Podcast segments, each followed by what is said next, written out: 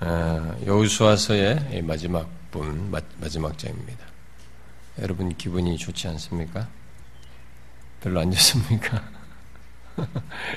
성경이 한, 한 권씩 끝날 때마다 기분이 좋지 않습니까? 아, 뭐, 오는 동 마는 동 하는 사람들은 그날이 그날 같고, 뭐 그래서 별지 모를지 몰라도 여러분 세월이 많이 흘렀죠. 우리가 이 창세기부터 왔는데, 야 여기까지 왔습니다. 창세기, 출애기, 레기, 민수기, 신명기 한 장씩 왔는데 그한 주에 한 장씩 했던 그 세월이 이렇게 흘렀네요. 음. 참 이렇게라도 안 하면은 성경 전체를 뭐 볼수 있는 기회가 없을 것 같아요. 뭐 일일이 그냥 뭐한 절씩 강의했다가는 뭐몇 어, 권도 못 하고 말겠죠. 우리 새벽기도처럼 그렇게 했다가는 뭐 몇 년이 걸쳐도 다 못할 건데 오늘은 이제 여호수아서 마지막 부분에 이르게 됐습니다. 자, 음, 아, 여우수아는 우리가 앞에 23장에서 이스라엘 지도자들을 불러서 아, 권면을 했었습니다. 아, 실로로 실로에 모 실로에서 모여가지고 아, 그런데 그 이스라엘 지도자들에게 이제 권면한 것으로 어, 충분치 않다고 어, 판단을 한 것으로 보여지고 뭐 그렇다고 느꼈을지도 모르죠. 이스라엘 백성들을 볼 때. 그래서 이제는 어, 이스라엘 모든 백성들을 다 불러서 뭐 지도자들과 함께 이스라엘 백성들을 모아놓고 그들에게 마지막 권면과 함께 하나님과 이스라엘 사이에 맺는 이 언약을 어, 갱신시키기 위해 갱신시키는 이런 일을 행하게 됩니다. 바로 그 일을 위해서 온 이스라엘 백성들을 다 네, 세겜으로 어, 모으게 되죠. 자, 그런 면에서, 어, 이제 이스라엘 백성들을 다 모아서 마지막에, 어, 이스라엘 백성들과 하나님 사이에 이렇게 언약을 갱신시키는 이런 일을 어, 중간에서 하는 이 어, 여우수아는 어, 하나님과 백성 사이에 어떤 중보자 역할을 하는 것이죠. 뭐 이런 모습은 이미 모세가 앞서서 그런 어, 중보자로서의 예수 그리스도에 대한 예표 역할을 했습니다만은 여호수아의 이런 모습 또한 똑같이 어, 하나님과 백성 사이 어떤 중보자로서의 어떤 예표적인 그런 모습이라고 어, 볼수 있겠습니다. 여호수아는 하나님과 그의 백성들이 끊을 수 없는 영원한 관계의 그 보증으로 어, 서시는 그 서시게 될 그 참된 중보자 예수 그리스도의 모형으로서 이스라엘 백성들과 하나님 사이에서 중보하는 그래서 끊을 수 없는 이 언약 관계를 그들에게 갱신시키는 이런 일을 하게 됩니다. 그래서 음, 그런 내용 속에 이런 이제 마지막에 이 사람이 그런 하나님과 이스라엘 백성 사이 끊을 수 없는 이런 관계를 언약 갱신을 통해서 하는 이 일을 중간에 서서 중보자로서 일을 하는 그러니까 예수 그리스도의 모형으로서의 어떤 그런 것을 하는 이런 내용을 다루는 이 24장을 어, 이제 많은 사람들은 여기서 어, 이게 어떤 언약의 그 보통 언약을 맺게 될 때 이게 그 틀이 있거든요. 그게 빚이 이제 이런 언약에 맺는 이런 뭐 계약이라고 어, 일반적으로 그런 말도 쓰기도 합니다. 우리는 이제 성경적인 용어로서 표현을 쓸 때 그냥 언약이란 말로 번역을 했기 때문에 쓰는데 네, 그런 것에 대한 음, 고대 그 자료가 BC 2000년대에 2000년도에 그 히타이트족들이 그런 예, 주종 관계 속에서 이 아, 이런 언약 어, 문서를 이렇게 맺고 어, 언약을 이렇게 거기에 봉인하고 하는 그런 틀이 있었어요.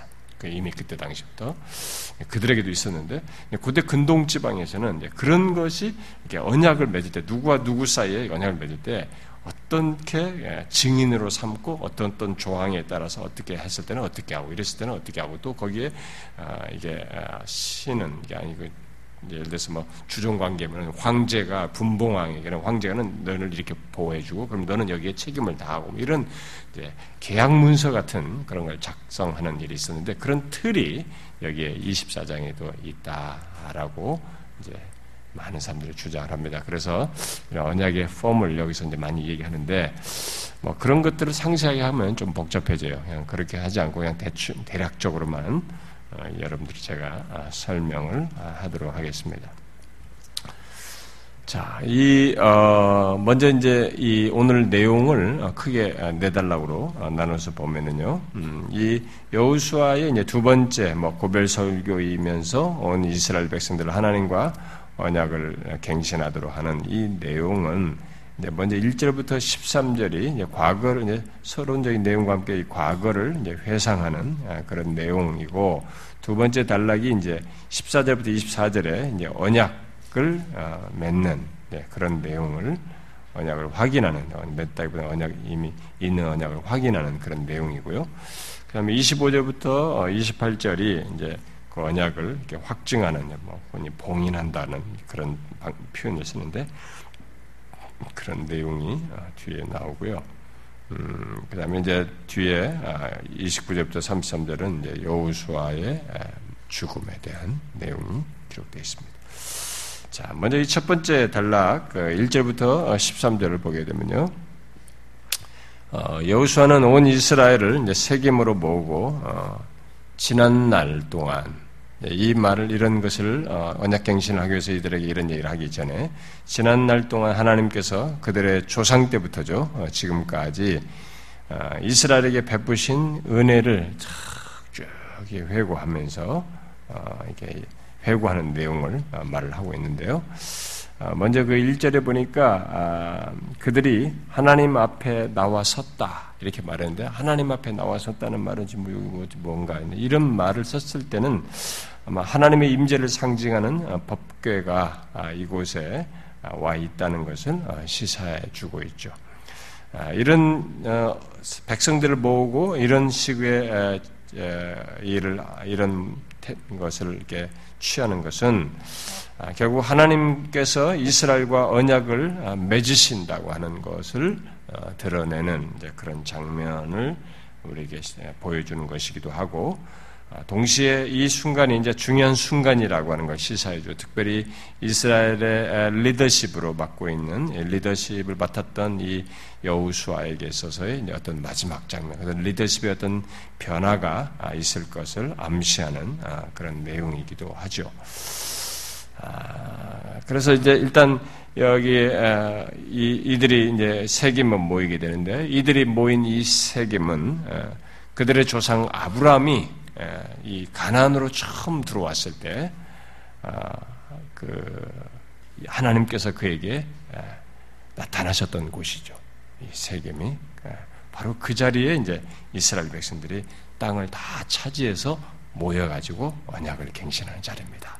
그러니까 자기들의 원조상이 딱 아브라함이 참 가난에 들어와가지고 하나님이 그를 만나셨던 곳 바로 세겜의 거기서 이제 약속하셨단 말이에요. 너희 후손들이 어떻게 하는 보이시면 이런 걸 약속하셨는데 그게 이제 그 자리에 온 자손들이 다 땅을 다 차지해서 정복해가지고 이제 언약을 갱신하는 바로 이 상황이에요. 그러니 참 이 얼마나 이 참 의미 있는 시간이에요. 그 하나님께서 약속하신 것을 빠짐없이 지키신 것을 확인하면서 아, 이게 그런 의미 있는 자리에 이들이 모여서 있습니다. 얼마나 좀 감격스러운 순간입니까? 음, 뭐 우리에게는 이게 뭐 별로 이게 와닿지 않겠지만은 아, 이들에게서는 참 그런 감격스러운 어, 자리예요. 아, 아마 그래서 이 세겜으로 모은 것 같습니다. 아, 아마 어쩌면 이 여우수아는 앞에서는 지도자들은 실로에서 모았는데 이제는 여기는 세겜으로 모았거든요. 그러니까 아마 그런 것을 아마 뜻하고 세겜으로 모으지 않았을까라고 생각이 됩니다. 아, 근데 여기서 여우수아는 하나님께서 아브라함을 부르신 이후에 그 이스라엘의 전 역사를 이스라엘 백성들에게 13절까지 쫙 말하고 있죠. 근데 그 내용은 뭐 2절부터 4절까지는 그들의 족장들, 조상들, 그 선, 믿음의 선진들에 대한 내용이고 5절부터 7절은 뭐 출애굽 어, 그때 출애굽 시대를 얘기하고 8절부터 뭐 10절은 요단 동쪽에서의 승리, 그리고 11절부터 13절은 약속의 땅 아, 서편의 정복을 예, 예, 주로 얘기를 하고 있습니다. 자, 이 내용은 제가 상세히 하지 않겠습니다. 우리가 이미 여러 차례 내용 다뤘으니까요. 음, 예, 그런 걸 두루 얘기를 하고 있어요. 그러나 이제 이 오랜 역사를 회고하면서 여기서 지금 이제 어, 이 여우수아를 통해서 하나님께서 예, 예, 말을 하는데 여우수아가 이제 말을 하는데 이 그 이스라엘 하나님 여호와께서 이절에 그러잖아요. 이스라엘 하나님 여호와께서 이같이 말씀하시기를 여호수아가 지금 전달을 하잖아요. 그러니까 하나님께서 이게 쫙 지난 날을 이렇게 상기시키는 이 말씀을 쫙 하시는데 이 모든 13절까지 2절부터 13절까지의 이 모든 내용에 말한 내용에 핵심이 있어요. 상세한 내용들은 그 역사적인 배경들의 내용을 우리가 다 살폈으니까 그건 여기서 하지 말고 이렇게 쭉 회고하면서 강조하는 어떤 핵심적인 내용이 한 가지가 있습니다. 그게 뭡니까? 이거 묻고 가야죠. 그게 뭡니까?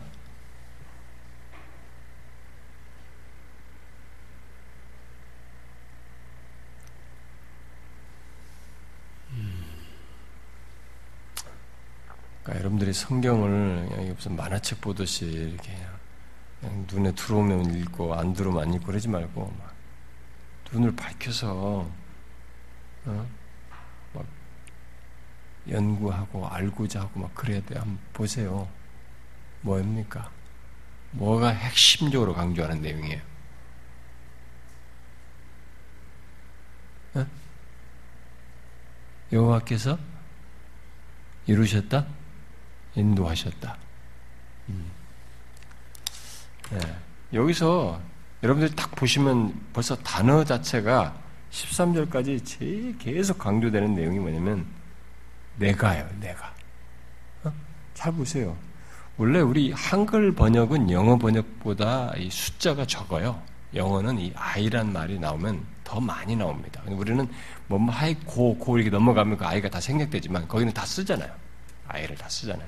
그러니까 영어 같은 성경 보면은 더 많이 빈번하게 이제 그게 선명히 나오는데 여기 우리 한국말 번역성만 봐도 3절부터 이제 내가 음, 이게 했고 주었고 예, 이렇게 이렇게 하게 했고 또 5절에서도 내가 은혜였고 또 어?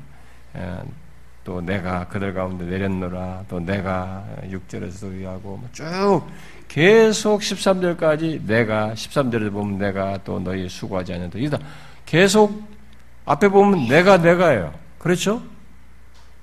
지금 이 모든 것을 딱 지난 날을 회고하면서 이제 여기서 강조하는 내용은 뭐냐면 이스라엘의 하나님, 바로 아브라함의 조상들이 우상 숭배할 때부터 어, 시작해가지고 어, 이렇게 그 그들을 불러내신 그때 우상숭배에서 아무것도 모르고 있던 그 조상들, 너희 조상들이 있을 때, 거기서부터 불러내신 하나님의 주도권이 주도하심, 주권.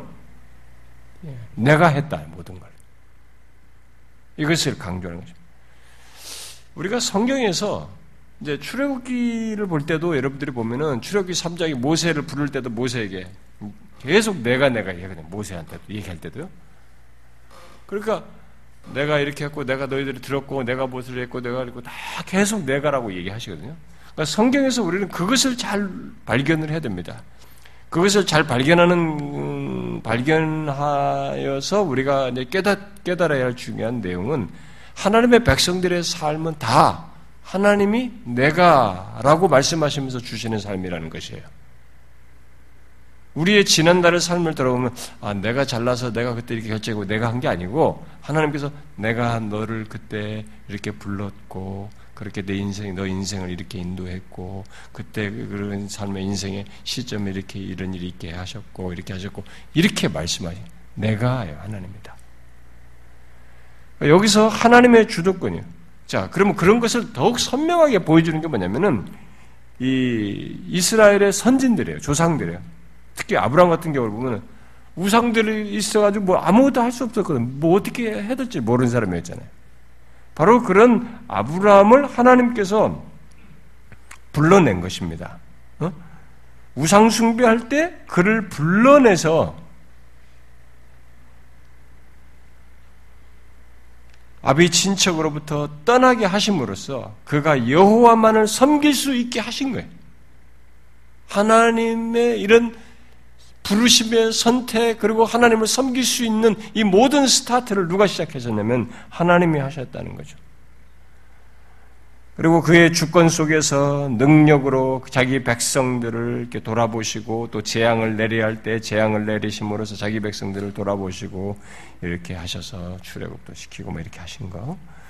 그래서 마침내 자기 백성들에게 가난을 상속하게 얻게 하셨다, 차지하게 하셨다라고 말을 합니다. 그래서 이스라엘은 가난 땅을 뒤에서도 얘기지만 너희들이 능력이 있어서가 아니다. 가난 땅을 너희들이 정복할 힘이 있었던 것이 아니다. 오히려 힘이 없었지만 내가 여호와께서 대적들을 너희들의 손에 붙여서 멸망하게 하셨다. 그렇게 돼. 너희들이 잘나 싸움 잘해서 무기가 탁월해서가 아니고 다 너희들을 붙여가지고 내가 그렇게 해서 너희들이 어, 이겼었고 그들을 어, 멸망시킬 수 있게 됐다. 그리고 결국 너희들의 손에는 빈손으로 이렇게 탁 올랐지만 너희들의 손에는 전리품들이 가득하게 되었다. 다 내가 응? 그들은 자신들이 건축하지 않은 집에서 살게 돼. 여러분 사람들이 들어와 가지고 맨 땅에서부터 집부터 땅부터 짓고 땅부터 짓고 이런 것부터 하고 이런 것부터 하려면 어떻게 하겠어? 아무것도 못해. 뭘 이렇게 엄청난 것을 필요로 하는 것입니다. 근데 그들에게 너희들이 건축하지 아니한 집에서 살게 하셨고 그들이 가꾸지 아니한 포도원과 감람원의 열매를 먹을 수 있게 하셨다. 내가 그렇게 했다. 그야말로 여호와 하나님은 그의 백성들에게 모든 것을 주었다라고 얘기합니다. 그래서 여기 이제 12절은 하나님께서 어, 직접 싸워 어, 주셨다는 그들을 위해서 싸워 주셨다는 것을 표현하는 그런 내용 중에 내가 왕벌을 너희 앞에 보내어 그 아모리 족속의 두 왕을 너희 앞에서 쫓아내게 하였나니 너희의 칼이나 너희의 활로서 이같이 한 것이 아니며 이렇게 하나님께서 그들을 위해서 싸우셨다는 것을 설명을 하는 거예요. 이런 얘기를 하면서 여기에 이제 왕벌이라는 이런 표현을 쓰고 있습니다. 내 앞서서 왕벌을 보냈다. 어? 어, 이제 이 왕벌은 이미 이런 표현을 사실은 약속을 했어요 앞에서 먼저 한번 찾고 지나가 봅시다. 출애굽기 23장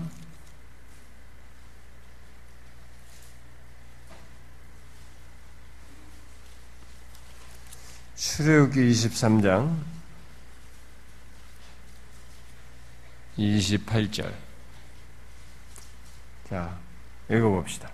시작 내가 왕벌을 내 앞에 보내리니 그 벌이 희위 족속과 가난 족속과 해 족속을 내 앞에서 쫓아내리. 야, 이 출애굽 한 뒤에 벌써 이렇게 말씀하셨어요. 그걸 그대로 성취됐어요, 지금 그대로. 네? 다 차지했죠. 왕벌 보내서 진짜 다 차지, 차지하게 된 겁니다. 예, 그대로 다 성취된 것을 얼마나 신실하고 얼마나 놀랍고 확실한 겁니까? 진 하나님만큼 확실한 게 없다는. 아, 그런데 그런데 왜 이렇게 근데 여기서 왕벌을 이렇게 표현을 했을 왕벌로 표현했을까? 음? 왕벌을 약속하고 어, 왕벌을 여기서 다시 언급하겠는데 이 도대체 뭐냐? 이 왕벌이를 보냈다는 것이 무엇인지에 대해서 해석이 분분합니다만 가장 일반적인 해석은 어, 대적들, 어? 무찔러야 할 대적들이 이스라엘의 하나님을 만날 때 느끼는 어떤 공포와 공황 상태를 비유로 표현한 것으로 일반적으로 이해합니다. 예, 그들이 하나님을 대적할 때 하나님 그들이 하나님이 이제 그들의 싸움에 나섰었잖아요. 그들 가운데 전사로 말이죠. 예, 그래서 이 싸움은 성전이잖아요. 하나님의 싸움이죠. 그러니까 그 싸움에서마다 항상 하나님이 아, 나타나시고 그들 가운데 싸움의 주도자로 임하시는데 그런 이스라엘 하나님을 만날 때마다 이들이 공포와 공황 상태에 빠지게 되는 음, 그것을 이제 비유적으로 표현한 것이다라고 일반적으로 얘기를 합니다. 그래서 어쨌든 지금 여기 13절까지 내가 내가 얘기하면서 이 과거의 모든 것이 지금 너희들이 현재까지 누리게 된 모든 것이 하나님의 주도하심 속에서 하나님의 주도권을 가지고 하나님의 주권에 의해서 있게 되었다. 그래서 인도하심은 우리의 인도하심은 주권적인 인도하심이죠. 항상 하나님의 주권적인 인도. 이렇게 하나님의 주권적인 인도하심.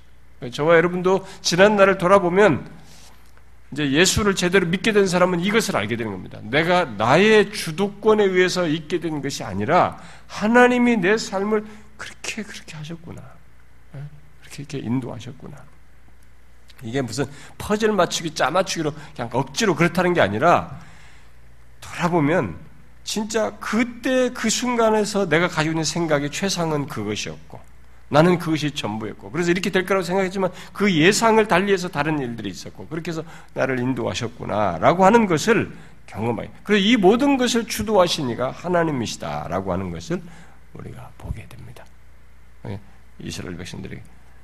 그러면 어떤 사람들은 이제 이 문, 성경이 기록이니까 기술이니까 아 스토리를 얘기하듯이 역사를 얘기하듯이 아 그 역사가 그렇게 됐잖아요. 이렇게 하나님이 하셨다고 해서 그렇게 됐잖아요. 이렇게 이것을 그냥 쉽게 인정할지 모르지만 여러분 사람이 이들도 이거 하는 동안에 수많은 역사 경험을 했습니다. 삶의 경험. 싸움도 자기, 자기들 싸웠고, 그때 막 진짜 어떤 경우는 막 더 많이 죽인 사람도 있을 거 아니겠어요? 그때 다른 사람도 특출한 사람도 있었을 거 아닙니까? 다른 사람은 요 정도 전령을 할 때 이 사람은 더 정과를 높이면서 이렇게 뭔가 더 탁월한 영향력을 드리는 사람도 있을 거 아니겠어요?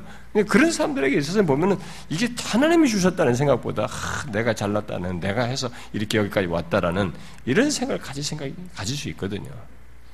그런데 여기서 하나님이 이렇게 말씀하시면서 어, 이스라엘 백성들이 현재 누리게 된 이 모든 것을 물질들요, 실물들을 가지고 이것을 시인하게 만드는 거예요.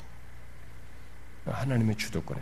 그럼 이스라엘 백성들은 아, 사실 이제 딱 이렇게 처음부터 어, 가나, 우상 숭배하는 곳에서부터 불러내신 조상으로부터 시작해가지고 정말 조건이 안 되는 데서 시작해가지고 가나안 땅에 들어오지 못한 들어오기 전에서 전의 조건에서 지금 들어와서 지금 다 차지하는 조건까지 생각해 보면 이 하나님의 주도권을 부인할 수가 없는 거예요. 음? 그런 조건에서 지금 얘기를 하는 겁니다. 모든 얘기를. 그러니까 우리 인생에서도 마찬가지예요. 그래서 예수를 제대로 믿게 된 사람, 제가 항상 얘기지만 예수를 이 사람이 잘 믿게 된 사람, 성숙한 사람은 자신의 인생과 삶에서 이 하나님의 주도권을 봅니다. 이걸 보기 때문에 자기를 드러내는 것에 대해서 신앙적인 경각심도 있어요. 과거로부터 그렇게 하셨기 때문에 현재와 미래의 삶에서 자기 부딪힐 때 거기서 자기 주도성을 포기하고 주도성을 내려놓고 하나님의 주도권을 인정하면서 그것을 신뢰하고 구하는 이런 신앙적인 태도를 계속 견지하게 되죠. 그래서 과거에서부터 이렇게 했다는 것을 알지 못하는 사람, 그걸 인정하지 못하는 사람은 앞으로도 그것을 인정하지 않음으로써 하나님과 자신 사이에 충돌을 많이 하게 되는 겁니다.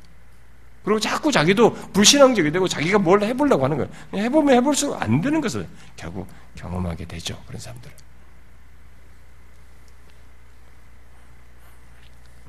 그래서 신앙의 성숙 여부 중에 하나가 성숙 여부를 측정하는 것 중에 하나가 바로 이겁니다. 하나님의 주권을 생생하게 실제적으로 보며 인정하는 것이. 그 다음에 이제 두 번째 단락에서요. 14절부터 24절에 이제 그 언약을, 어, 뭐, 이제 확인하긴 그런 내용들을 하게 되는데요. 음, 자, 지금 앞에서 말한 것처럼 아, 하나님의 백성들에게 그렇게 모든 것을 주신 하나님은 그러면 이제 아, 그의 백성들에게 어떤 한 대답을 이제 요구하시는 겁니다. 그래서 14절에 그러므로 이제는 이렇게 요구하는 거죠. 그러니까 뭔가 그들의 한 대답을 요구하는 것입니다. 응?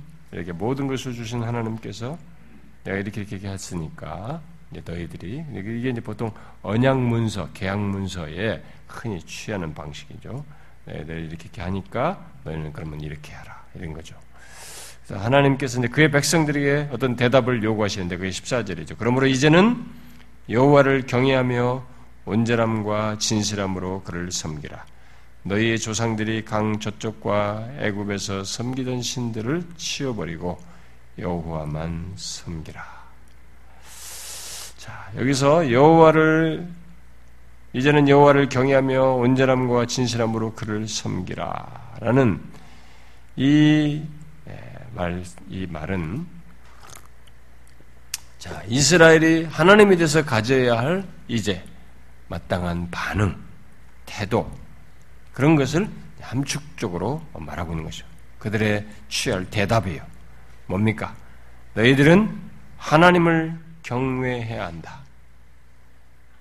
이러신 하나님, 이렇게 너희들의 모든 것을 주시고 이게 인도하신 그 주권자 하나님, 그의 아들을 인도, 이렇게 허락하셨으니, 오직 그분을 너희들은 경외해야 된다. 그리고 그 하나님을 경배하는 일에 있어서 성실해야 한다. 응? 온전해야 된다. 그 하나님을 경배하는 데 있어서 온전해야 된다. 그리고 그 하나님을 사랑하는 사랑하는 데 있어서 진실해야 한다. 그리고 너희들의 모든 영역에서 그 하나님을 섬겨야 한다. 응? 그런 논지로 이제 얘기를 하는 것입니다. 자, 하나님께서 이스라엘을 에, 에, 에, 그 이제 이런 얘기를 하면서 여호수아는 여기 14절에서 어, 이스라엘의 조상들은 이집트에서 우상을 어, 숭배했던 것을 이제 얘기하죠. 앞에서부터 어, 너희 조상들이 아, 너희 조상들이 강 저쪽과 애굽에서 섬기던 신들을 치워버리고 이런 얘기를 합니다. 아, 그러니까 이스라엘 조상들은 이집트에서 우상을 숭배하는 일이 있었어요. 그러니까 금송아지를 나와서도 만들었던 거죠. 어? 네, 이런 것이 있었어요. 자, 그런 일을 했지만 이제 이제는 이제 너희들은 어, 여기까지 인도하시는 그 인도하신 하나님만을 섬겨야만 한다. 그 하나님만을 그래서 너희들이 그 하나님만을 섬길 것인지 아니면 여호와 외에 다른 신을 섬길 것인지 이제 너희들이 결정해야 된다. 선택해라. 이렇게 말하는 것이. 자, 하나님께서 이스라엘을 항상 먼저 선택하셨어요. 하나님 먼저 선택하셨는데 이제는 이스라엘에게 선택하라고 말씀하십니다. 하나님께서 선택하셨는데 아, 이것은 이제 이렇게 앞에서부터 말한 그분께 대한 어, 이런 어, 충성할 아, 대상, 어, 그분께 그 충성할 대상에 대해서 너희들이 이제 선택을 해라. 그러면서 여호수아는 너희들은 어떤 태도를 취할지 모르지만 15절 하반절에서 오직 나와 내 집은 여호와를 섬기겠다. 이렇게 말하고 만일 여호와를 섬기는 것이 너에게 좋게 보이지 않게 보이거든 너희 조상들이 강 저쪽에 섬기던 신들이든지 또 너희가 거주하는 땅에 있는 아무리 족속의 신들이든지 너희가 섬길 자를 오늘 택하라. 너희들이 뭘 택하든 간에 나와 내 집은 여호와를 섬기겠다. 이렇게 여우수아의 이런 중대한 발언을 아주 심각한 발언이죠. 심각한 도전을 이스라엘 백성들이 듣게 됩니다. 어, 자기들은 지금 하나님을 믿고 지금까지 오고 있는데 거기다 대고 막 갑자기 이렇게 신지하게 하나님이 이러하신 것을 기억, 상기시키면서 오늘을 택해라. 어, 이렇게 강한 도전을 하고 있습니다. 어, 이런 필요가 왜 있을까요? 음, 우리는 이 문제를 오늘 생각해 봐야 됩니다. 예. 우리는 이 필요를 진지하게 생각해 봐야 됩니다. 여우수아의 이런 도전을 받은 이스라엘은 아, 지난날의 그 어, 역사가 어, 회고했던 지난날의 역사가 모두 진실임을 고백하면서 하나님을 섬기겠다고 두 번씩이나 맹세를 합니다. 그 말을 듣고 백성이 대답하되 16절에 우리가 결단코 여호와를 버리고 다른 신들을 섬기기 하지 아니하오리니 또 이는 우리 하나님 여호와께서 친히 우리와 우리 조상들을 인도하여 애굽 땅 종됐던 집에서 올라오게 하시고 우리 목전에서 이 큰 이적을 행하시고 우리가 행한 모든 길과 우리가 지나온 모든 백성들에게 우리를 보호하셨음이며 고백해요. 사실입니다. 여호와께서 또 모든 백성들과 이 땅에 거주하던 나머지 족속 우리 앞에서 쫓아내셨습니다. 그러므로 우리도 여호와를 섬기리니 그는 우리의 하나님이십니다. 그죠? 16절, 18절에서 이들이 그 도전 앞에서 진지하게 그렇게 하겠다고 맹세를 합니다. 지금까지 하나님의 은혜에 의해서 왔다면 뭐 이렇게 반응하는 것은 이런 대답을 하는 것은 너무 당연한 것입니다. 아, 그런데 여우수아는 이스라엘이 자신들이 말한 것이 무슨 뜻인지 그렇게 맹세하는 것이 뭘, 뭘 의미하는지 깨닫고 있는지 마치 의문을 가진 듯이 이 얘기를 덧붙여서 하죠. 음? 19절에서 너희가 여호와를 능히 섬기지 못할 것은 이렇게 말합니다. 아, 그는 거룩하신 하나님이니 질투하신 하나님이다. 너희의 잘못과 죄 죄를 죄를 사하지 아니하실 것이다. 만일 너희가 여호와를 버리고 이방 신을 섬기면 너희에게 복을 내리신 후에라도 돌이켜 너희에게 재앙을 내리시고 너희를 멸하시리라. 어? 너희가 능히 섬기지 못할 것은 이런 얘기를 해요. 어, 이, 이, 이, 지금 어떻게 보면 앞에서는 택하라. 어? 아주 우리 막 이렇게 얘기해놓고 아니 그럼 택하 못할 것이면 뭐 택하란 말을 하지 말아야지 택하라 놓고 여기 능히 성이지 못하고 도대체 무슨 말이냐 이렇게 아, 반문할 수도 있겠습니다. 아, 그래서 어떤 사람들은 이게 지금 모순된다. 아, 어, 지금 이런 내용이 모순된다고 주장하는 사람들도 있습니다. 그렇게 보이지만 여우수아는 지금 이스라엘의 마음을 확고히 하기 위해서 이런 표현을 통해서 때로는 우리가 반어적으로 어, 반어적인 표현을 통해서 더 강조하기도 하잖아요. 그런데 어, 이스라엘의 마음을 확고히 하기 위해서 어, 일찍이 강성 발언을 하는 거죠. 오히려 자극적인 발언을 어, 하는 것이라고 볼 수 있습니다. 곧 그들의 마음의 호소를 강하게 하고 있는 것입니다. 결국 여호수아는 이스라엘의 결단의 심각성을 강조하면서 너희들이 이렇게 하겠다고 맹세하는데 그 함부로 결단하지 말라. 어? 그래서 이제 이 질투하는 하나님, 거룩하신 하나님이다. 질투하시는 하나님, 너희 잘못한 죄를 사하지 않는다. 그리고 20절에 너희가 여호와를 버리고 이방신을 섬기면 어? 말해놓고 말 이렇게 하게 되면 너희에게 복을 내리신 후에라도 돌이켜 너희에게 재앙을 내리고 너희를 멸할 것이다. 이게 함부로 하지 마라 이제. 이 결단은 굉장히 심각한 결단이다. 중대한 결단을 하는 것이다. 그러니까 그런 결단이어야 된다는 걸 강조하는 거죠. 그래서 이스라엘이 다시 한번 하나님을 향한 강한 결심을 어, 고백하도록 어? 어, 고백하는 이런 동기를 예, 확고히 가는 것이죠. 이미 앞에 2절부터 13절에서 쭉 열거한 것이 뭡니까? 그 1절부터 14절에서 보았듯이 뭐예요? 이스라엘의 생존 여부가 자기에게 달려 있었어요? 아니잖아요. 전적으로 하나님께 달려 있다는 것을 의식하고 어? 이 얘기를 하는 거죠. 예, 그러니 그런 사실을 기억하고 이 알고 이 중대한 결단을 해라라고 말하는 것이라고 볼 수 있는 것입니다. 예, 그런 강조를 위한 표현이라고 볼 수 있는 거죠.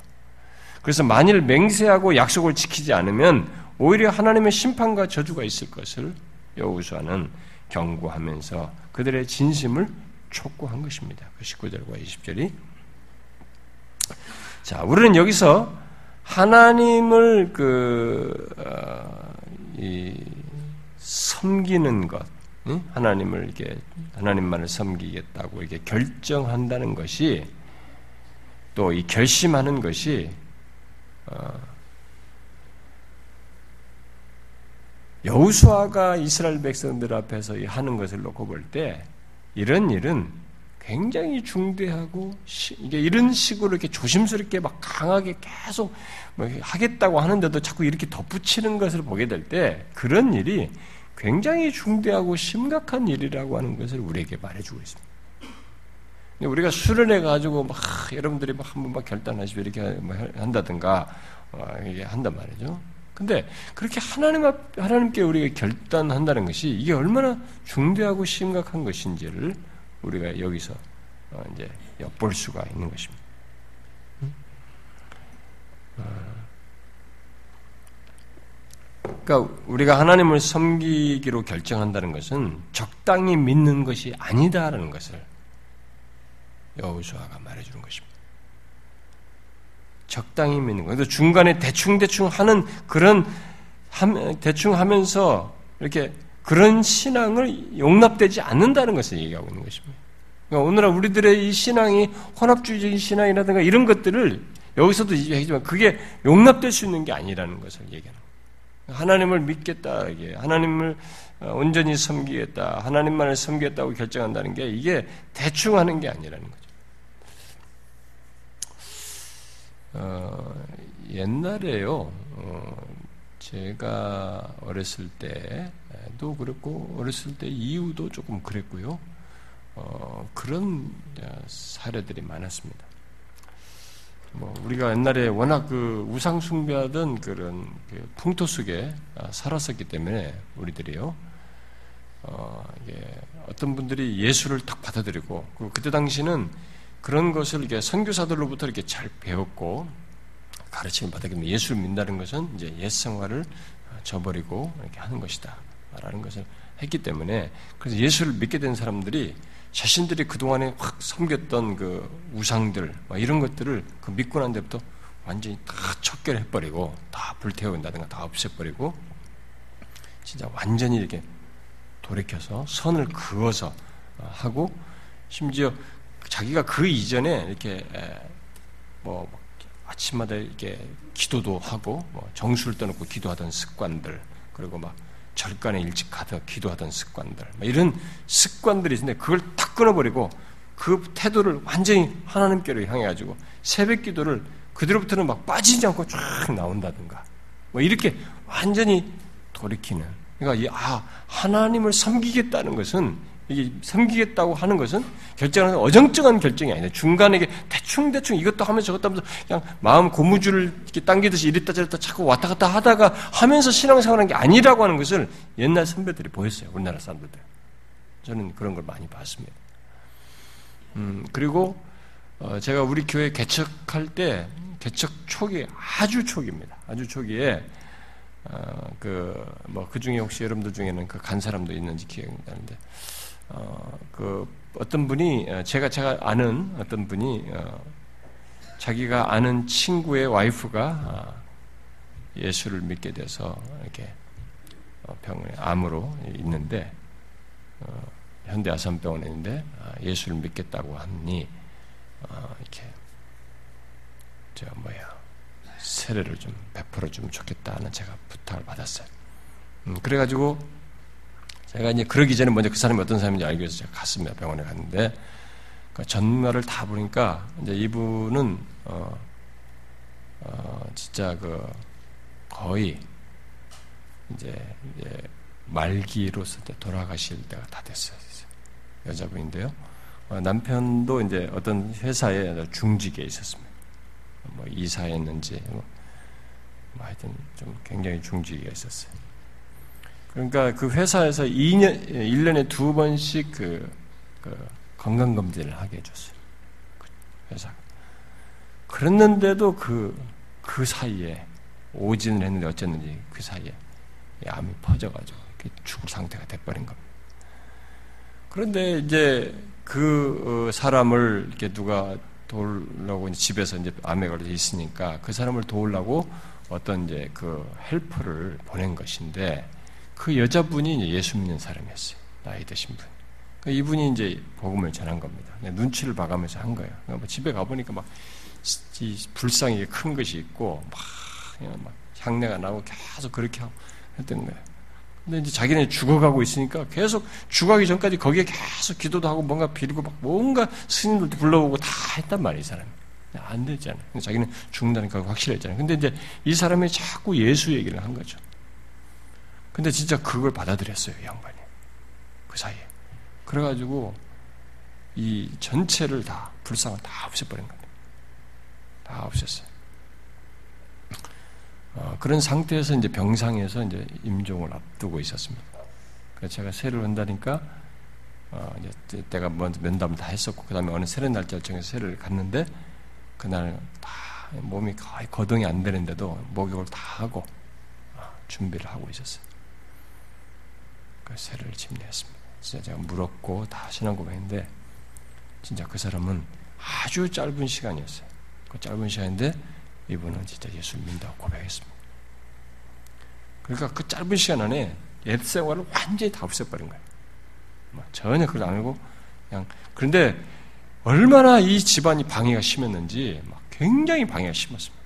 이 사람을 어, 왜 막판에 이러느냐 이게 그 남편도 좀 그 여자가 들어온 것부터가 불만스러웠고 굉장히 불만이 많았어요. 근데 어, 그런데 에, 그 여자분이 어, 참큰 영혼 하나 구원하는 귀한 일을 한 거죠. 아, 그래서 제가 이제 장례까지도 다 치렀습니다. 학원까지도 갔어요. 아, 경상도 어디 지역에 갔습니다. 우리 교회 성도도 몇 사람 다 따라갔습니다. 근데 무슨 일이 벌어진 줄 아십니까? 거기에 막 스님도 오고 막 온 집안이 다 와가지고 이 기독교식을 못하게 하려고. 근데 이, 이분이 막 유언을 한 거거든요. 그러니까 저는 막 거기서 그냥 전도 설교했습니다. 한참 피가 끓을 때였기 때문에 그냥 여기 있는 사람 예수 다 믿으라고요. 전도석에서. 스님이고 막 없었죠. 아, 그런데 제가 가고 난 다음에도 그 어머니는 불교 아주 골수분자이 이 사람 집에 이, 이 불상이 큰 것이 있었으니까 오죽했겠어요. 그러니까 이 무덤을 다시 파서라도 빼내서라도 불교식을 다시 하고 싶어 했어요. 그 얘기가 거론됐어요, 거기서. 근데 분명하게 얘기하고 남편한테도 확실하게 얘기했고 절대로 그건 안 된다. 이분의 쪽에 결국은 그렇게 해서 매장을 했습니다. 네, 그것은 우리 교회가 개척할 때니까 초기죠. 아주 초기에 있었던 일. 그러니까 그때도 이런 것이 딱 선이 그어졌어요. 예수 믿는다는 건 이런 것이다. 이렇게 하나님만을 섬긴다는 것은 바로 이런 것이다. 이것을 제가 어렸을 때도 우리 어른들 속에서도 그런 걸 많이 봤어요. 그래가지고 이분들이 그 이전에 뭐 어디 종교에서 기독 뭐 이렇게 열심히 기도하던 것을 딱 기독교로 옮겨버린 거야. 아주 그냥. 근데 거기에 이제 옛때가 묻어가지고 그 옛날 방식으로 기독교를 이렇게 생각하는 잔재가 남아있는 우리의 이제 연약함이랄까 이제 어린 모습이 어린 모습이 있었지만은 옛날 시대는 그러나 이들은 이제 그 선을 확 그어버렸어요. 그래가지고 거기서 이제 하나님께 기도하고 전쪽으로 가는 이런 모습이 있었어요. 아, 하나님을 섬긴다고 결정하는 것은 이렇게 어정쩡한 것이 아니라는 것을 여우수아가 말하는 거예요. 중간에 대충대충 하는 것이 아니다. 그래서 앞에서 두 번이나 그렇게 하겠습니다. 그렇게 했습니다. 맹세를 했는데 또다시 너희들 능히 섬기지 못할 것은 이렇게 하면서 이렇게 하다가 너희들 하나님 앞에 재앙을 만날 수도 있다. 정확하게 해야 된다. 이게 강하게 얘기를 하는 것입니다. 오늘날은 이런 얘기를 하지 못해요. 이런 얘기를 하면은 너무 이게 기독교를 강성이다. 너무 독단적이다. 이게 일단 오늘날은 이 포스트 모더니티가 너무 다원적이기 때문에 너도 옳고 나도 옳다는 사기 때문에 이렇게 강성을 얘기하면 독단적이다라는 말을 딱 붙여버린단 말이에요. 근데 여기 보세요. 성경은 일체 하나님 외에 다른 것을 양보하지 않습니다. 앞에서 의자 만약 하나님 외에 다른 신이 너희들이 볼 때 좋게 보이거든 글로 가라. 너희들이 그랬다면 그렇게 하라. 그렇게 말할 정도로 그것들은 다 가짜라는 거죠. 사람들이 만들어낸 것들이기 때문에 아니 사실성이 떠나있다. 그래서 여호와만을 얘기하면서 정말 너희들이 하나님께 하나님만 섬기겠다고 할 때 그것은 굉장히 심각한 결정이다. 중대한 결정이다라고 말하는 것입니다. 오늘날 예수 믿는 사람들은 과연 이러느냐 이거예요. 어? 오늘날 교회 는 사람 자기가 예수를 믿게 했다고 했을 때 그게 어떤 의미인지를 알고 있는 자. 오늘날은 이상해요. 그런 게 없어졌어요, 확실히. 아주 소수가 있긴 합니다. 소수가 있긴 한데, 많은 상당수는 그냥 고무줄이에요, 고무줄. 교회도 갔다가, 저것도 했다가, 예수 믿었다가, 어, 이렇게 내 편리에 따라서 이것도 하고, 제가 완전히 고무줄이에요. 어? 자기 하고 싶은 거 다 하면서 교회 생활을 신앙생활 합니다. 이 말씀에 틀린 겁니다. 그들은.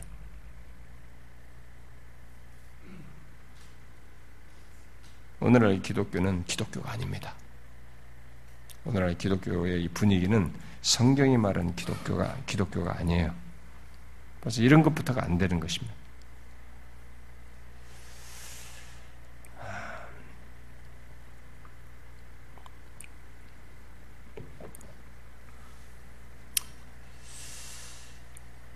이 이제 이런 얘기를 어, 예, 우리가 대충 믿는 것을 용납할 수 없다는 차원에서 그런 결정을 얘기를 하는데 예, 여기서 이런 얘기를 하면서 어, 여호수아가 말하는 것 중에 뭐냐면은 너희들이 믿겠다고 해놓고 안 지키면 복을 내린 후에라도 너희들에게 재앙을 내리고 너희를 멸할 것이다. 이렇게 말하고 있다는 것이에요. 자, 이 말은 이제 이런 의미가 포함되어 있습니다. 우리가 하나님과의 관계를 갖는 것은 예, 하나님과 이런 복된 관계, 하나님과 이런 특별한 관계를 갖는 것은 많은 복이 포함되지만 많은 복이 포함되죠 그 안에는 그렇기도 하지만 그런데 만일 이 관계를 맺지 않았더라면 임하지 않을 저주와 심판이 이 특별한 관계 속에는 임할 수 있다는 거예요. 이 관계 때문에. 아예 이런 관계를 맺지 않았다면 있지 않을 심판과 저주예요. 그런데 이 관계를 가졌는데 이 관계를 잘못했을 때는 이런 식으로 했을 때는 재앙과 저주를 받을 수 있다. 그 얘기를 하고 있는 것입니다. 그래서 하나님과 특별한 관계 속에 있는 사람이 세상 사람들이 갖지 못하는, 경험하지 못하는 하나님의 징계, 재앙을 만날 수 있어요. 우리는 그걸 알아야 됩니다.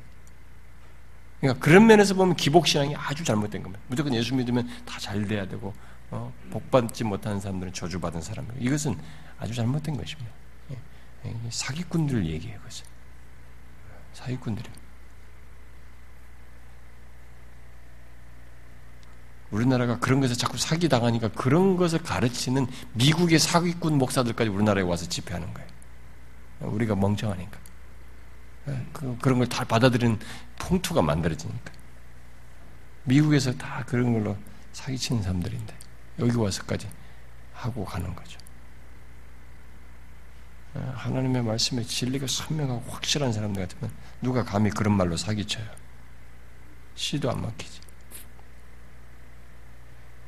아니에요. 여기서 그 이런 이 특별한 관계 때문에 우리는 이렇게 불성실하게 되면 해놓고 불성실하게 되면 재앙이 내릴 수 있어요. 이 관계 속에서는 관계가 없는 사람에게는 내리지 않을 재앙이 내릴 수 있는 겁니다. 우리는 그걸 알아야 돼요.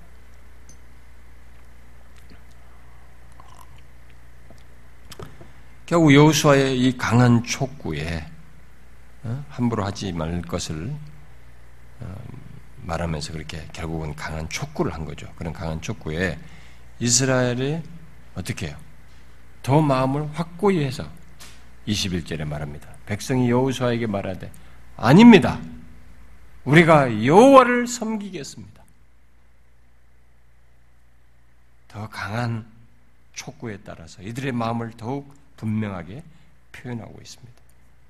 이 말은 만일 자신들이 하나님께 하나님을 잘 섬기겠다고 한 대로 하지 않는다면 그렇게 신실하지 못한다면 당신이 지금 경고한 재앙과 심판이 임한 것에 대해서 우리가 기꺼이 감내하겠습니다.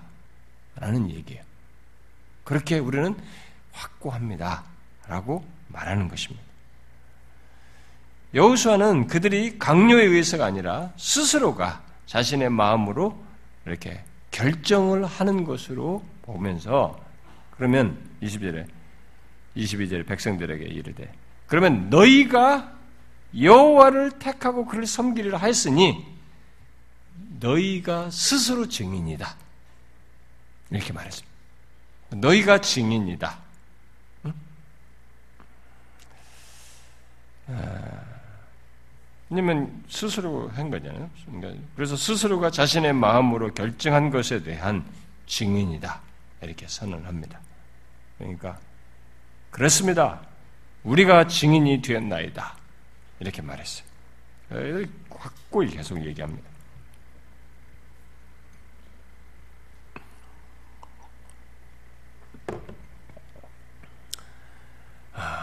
그러자 여호수아는 마지막으로 이스라엘 백성들에게 이제 23절에서 말을 합니다. 이 모든 말씀을 하나님의 율법 아, 아니 아니 23절 여호수아 이르되 그러면 이제 너희 중에 있는 이방 신들을 치워버리고 너희의 마음을 이스라엘 하나님 여호와께로 향하라 이렇게 말합니다. 자 여기서 이방 신을 너희 중에 있는 이방 신을 버리라라는 말은 도대체 뭘까? 지금까지 하나님과 함께 전쟁을 하면서 가난을 정복해 온 이들에게 너희들 안에 있는 이방신을 버리라는 것이 도대체 뭔 얘기인가? 너희 중에 있는 이방신들을 치워버리라는 말은 뭘까? 음? 이들 안에 진짜 우상이 지금 섬기고 있다는 얘기인가? 현재 시제로. 아, 많은 사람들은 부정합니다. 그게 아니고 우상 숭배의 위험을 지금 말하는 것이다. 지금 앞에 문맥에서 계속 그렇게 신중한 결단, 신중한 결심을 강조하는 맥락에서 이들의 우상숭배의 위험을 그들 안에서 얼마든지 있을 수 있는 우상숭배의 위험을 말한 것이다. 라고 사람들은 보편적으로 봅니다. 이 문맥 차원에서 볼 때. 그래서 우상숭배의 위험을 보고 하나님을 향한 전적인 헌신과 마음의 자세를 강조한 것이다. 라고 주장을 합니다. 백성들은 이 권면을 받아들인다는 뜻으로 24절에 여호수아에게 말하되 우리 하나님 여호와를 우리가 섬기고 그의 목소리를 우리가 청종하리이다. 이렇게 또 반응을 합니다. 어, 앞에서 이스라엘 백성들은 여우수아의 그런 게 막그 어, 도전에 하나님만 섬기겠다는 맹세를 세 번이나 했어요. 16절, 18절, 21절. 근데 여기 24절에 또 한 번 합니다. 네 번이나 합니다. 그러니까 여우수아도 대단히 신중하게 얘기하는 거예요, 지금. 그리고 이들도 거기에 따라서 그 말에 따라서 정말 네 번이나 그렇게 하겠다고 맹세를 신중 반응을 했어요. 굉장히 엄중하게 한 거죠. 여러분, 하나님을 섬기겠다고 하는 것이 무슨 의미인지 우리가 여기서 배워야 됩니다. 절대 어정쩡한 거 아니에요. 어정쩡한 게 아닙니다. 뭐 극단주의자들처럼 세상을 버리고 막 이렇게 하라는 게 아니에요. 삶의 현장 속에서 진짜 여기서 말하는 것이거든요. 어? 자신의 삶의 주, 주, 주인이 확 바뀌어서 그분이 삶의 주인이고 나의 모든 것이 되시고 것 안에서 삶을 살아가는 거예요, 이제는. 더 이상의 그 옛것이 아니라. 이렇게 확고하게 얘기합니다. 그래서 이제 결론적으로 이들은 자신들의 마음을 확고합니다, 우리는. 이렇게 반응을 한 셈이죠. 자. 근데 이제 우리가 이제 계속 생각해야 될 것은 음, 이런 결심은 항상 하나님의 도우심을 구하는 가운데서만 유지될 수 있다는 것을 명심해야 됩니다. 우리가 뒤에 역사를 통해서 보지만은 이 결심을 내 기억에 아 내가 자존심이 있지 내가 때문에 약속을 했으니까 이것으로 버티는 사람은 나중에 오래 못 가요. 근데 사람들 중에는 대쪽 같은 사람들이 있거든요. 그리고 자존심이 강한 사람들이 있습니다. 그래도 그 자존심을 지키기 위해서 이렇게 쭉 오는 사람들이 있어요. 어느 정도 지키는 사람들이 있습니다. 근데 그들이 외형은 잘 지켜주는데 중심을 보통 오래 유지하지 못하게 돼요. 이런 결단을 오래 지킬 수 있는 길은 내 의지력에 달려 있는 것이 아니라 이 결단은 이 신앙의 결단을 지키는 것은 하나님의 도우심이 있어야 돼요. 그렇기 때문에 하나님을 의지하면서 도움을 구하는 가운데서만 가질 수 있는 것입니다.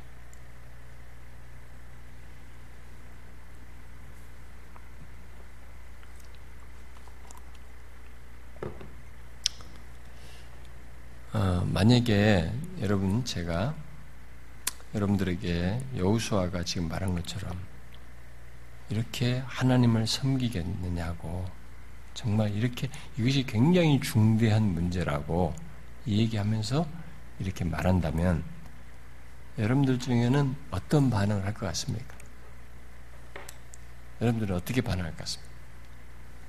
여러분들은 이들처럼 당연히 우리도 그렇게 하겠습니다. 이렇게 맹세를 네 번씩이나 여러분도 할 것 같습니까? 일단은 그 뒤는 둘째 치고라도 여러분 그렇게 할 것 같습니까? 한번 생각해 보십시오. 솔직하게. 여러분들 중에는 다양할 것이에요. 어떤 사람은 진짜 꼭 그렇게 해야 되냐? 어? 꼭 그렇게 예수 믿어야 되느냐?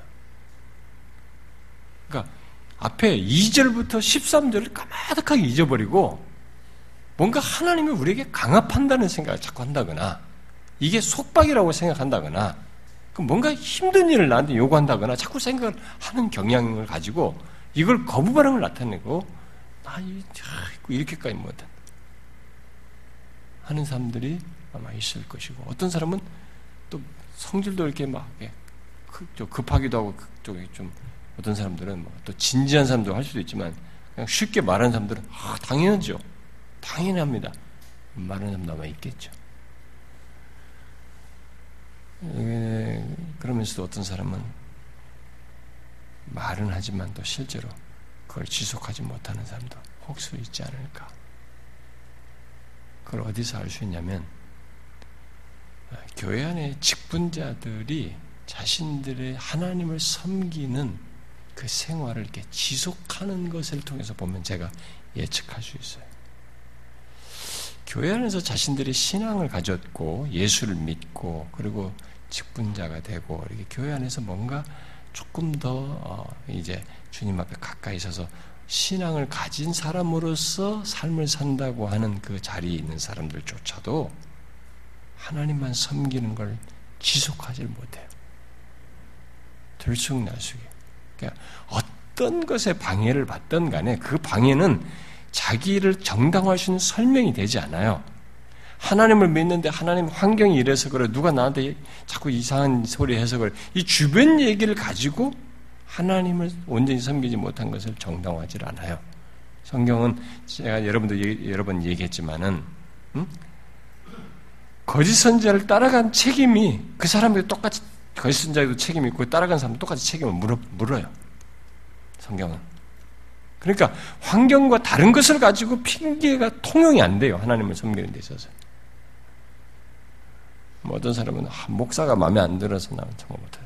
뭐 이런 누가 뭐 어때서 그렇고 누가 어때서 이럴 수도 있습니다. 이유가 안 됩니다. 아, 그런 사람은 뭐 목사를 바꾸면 다 될 것이면 뭐 그렇지 않아요. 근본적으로 하나님을 섬기는 이게 이게 안 돼 있는 사람에게 있어서는 다른 것이 바뀐다고 해서 달라질 것이 아니에요. 안 달라집니다. 근데 제가 우리들 교회 우리의 교회 안에서도 네, 그런 것을 보는 거예요. 오늘은 이제 이 개척하는 교회들 중에 개혁교회를, 개혁주의 교회를 표방하면서 세우려고 하는 사람들이 한국교회 이런 잘못된 병폐들에 대한 예민함을 가지고 막 철저하게 해보려고 노력을 하거든요. 뭐 그것이 함으로써 상당히 어느 정도는 뭐 좋은 면이 있을 거예요. 그런데 여기서 여우수아가 이렇게 말한 것처럼 이렇게 말을 하게 되면 음? 아마 그들 가운데서 이렇게 주님을 섬기겠다고 선을 하는 사람들은 정말 진짜들만 아니면 쉽지 않을 거예요. 예, 어정이 떠정이 한 사람들은 이렇게 말하면서 이런 요구에 순절하게 기쁨으로 쾌거의 전심으로 이렇게 반응하기 어려울 겁니다.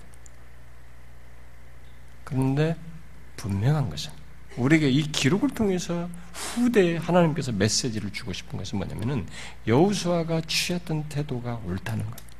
하나님을 섬기는 것은 이렇게 대충 하시는 것이 아니고 또 중간에 대충 하다가 포기하시는 성질일 것도 아니고 이것은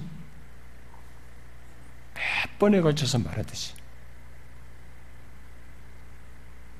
오직 그분만을 나의 주권자로 믿는 것이다.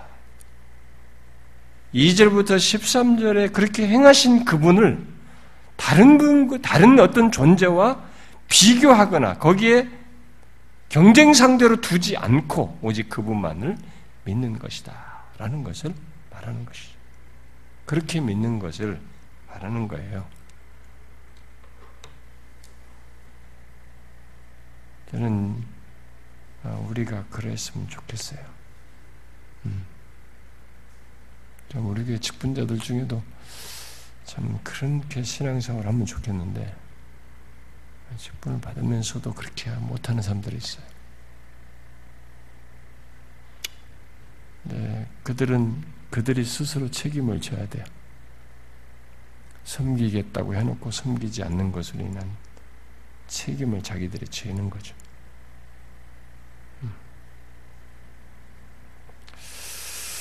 그 다음에 뒤에 이제 25절부터 28절에는 아, 이제 언약에 대한 이제 확증이라고 할 수 있겠죠. 음, 맺는 언약. 여우수아의 설교에서 이제 언약이라는 말이 여기 아, 이제 25절에 처음 나오게 되는데요.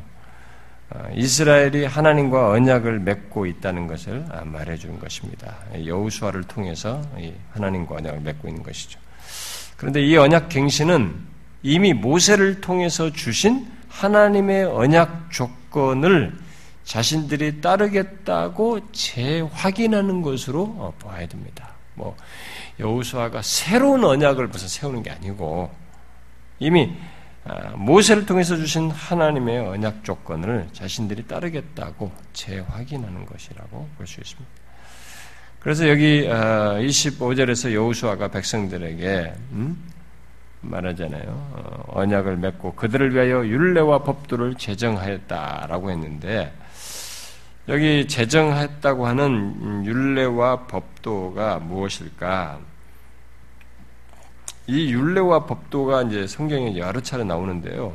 어, 대부분이 한 뭐 40여 차례 나오는데 그 중에 한 다섯 번 빼고 나머지가 다 복수형으로 돼 있어요. 복수형으로 돼 있을 때는 그 복수는 대부분이 어, 모세를 통해서 주어진 그 율법 전체를 말할 때 아, 쓰는 말이에요. 일반적으로 율례와 법도를 복수용으로 말했을 때는 모세를 통해서 준 어, 그러니까 율법 전체를 말하는 것이에요. 근데 단수로 쓴단 말이에요. 이 말을 한 네다섯 번, 대여섯 번 아마 단수로 쓰는데 그렇게 단수를 썼을 때는 어떤 특별한 역사적인 상황에서 어, 약속된 내용, 어, 그것을 말한다고 볼 수 있습니다. 그러니까 여기가 지금 그 케이스예요. 단수로 써가지고 어, 이스라엘이 그 뭐 당연히 율법 전체를 준수하겠다고 하는 그 전, 전제가 당연히 담겨져 있습니다만은 그런 전제 속에서 이스라엘이 오직 하나님께만 이렇게 하나님만 섬기겠다. 하나님께만 충성하겠다.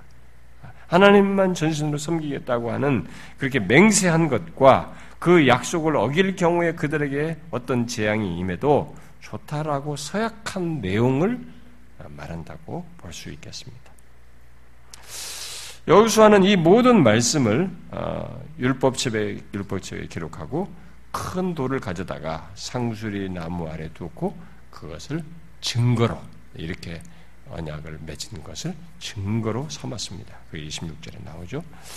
자, 이런 행위는 이스라엘이 하나님과 맺은 언약을 이렇게 일종의 인증, 도증, 마치 봉인하는 것 같은 아, 그런 확증하는 그런 역할을 하는 것이죠.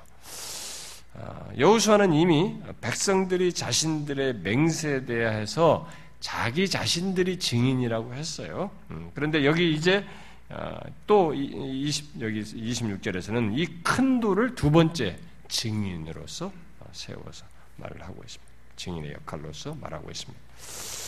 이스라엘이 이제 세겜에 있는 이 상수리 나무 아래 아, 증거도를 세운 것은 아, 세우는 것은 하나님께서 아브람 시대에 약속하신 것을 모두 다 이루셨고 이제부터는 이스라엘이 하나님께 맹세한 것을 지켜야 한다는 것을 아, 시사하는 것입니다. 하나님께서 우리에게 다 이루어졌고 이제 우리가 하나님께 그 맹세한 것을 지켜야 한다라는 어, 의미를 그런 의미로 상징하는 어, 것이라고 볼 수가 있겠습니다. 아, 그리고 뒤에 뭐 요셉의 뼈가 이 세금에 묻히는 것도 사실 조상들에게 아, 약속한 것이 전적으로 성취됐다는 것을 뭐 상징하는 것이기도 하죠. 어쨌든 이 언약 갱신 이후에 아, 여호수아는 백성들을 이제 다 자신들의 땅으로 각자 각 지파의 땅으로 돌려 보냅니다. 예, 그게 이제 28절 내용이죠. 자 여기서 어, 여우수아가 이스라엘에게 요구한 선택이 예, 우리 이 선택의 문제를 생각을 해봐야 되는데요.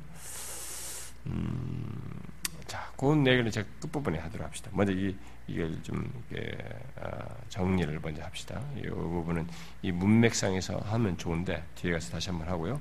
자, 그렇게 하고 뒷부 마지막 단락을 먼저 설명해 봅시다. 29절부터 이제 32절에 이제 이 언약을 여기서 28절로 다 맺게 되죠. 맺게 되는 맺게 되고요.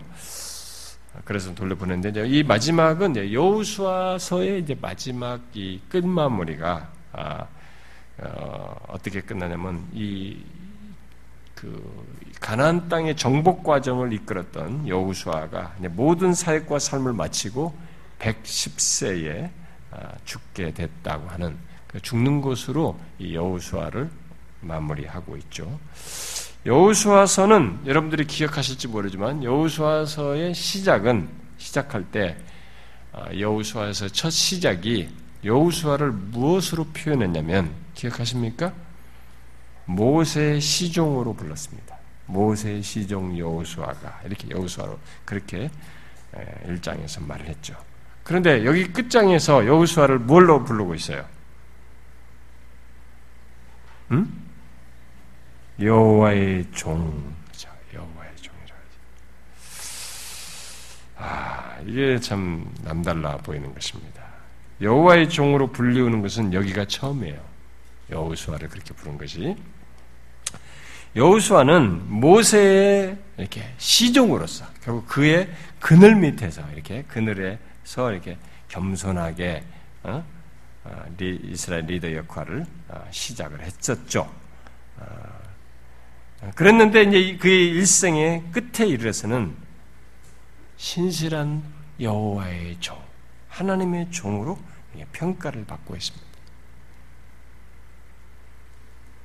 시작이 그렇게 아, 참 겸손히 시작했는데 이 끝이 정말 하나님의 종으로 인정받는 참 좋은 모습이 있습니다.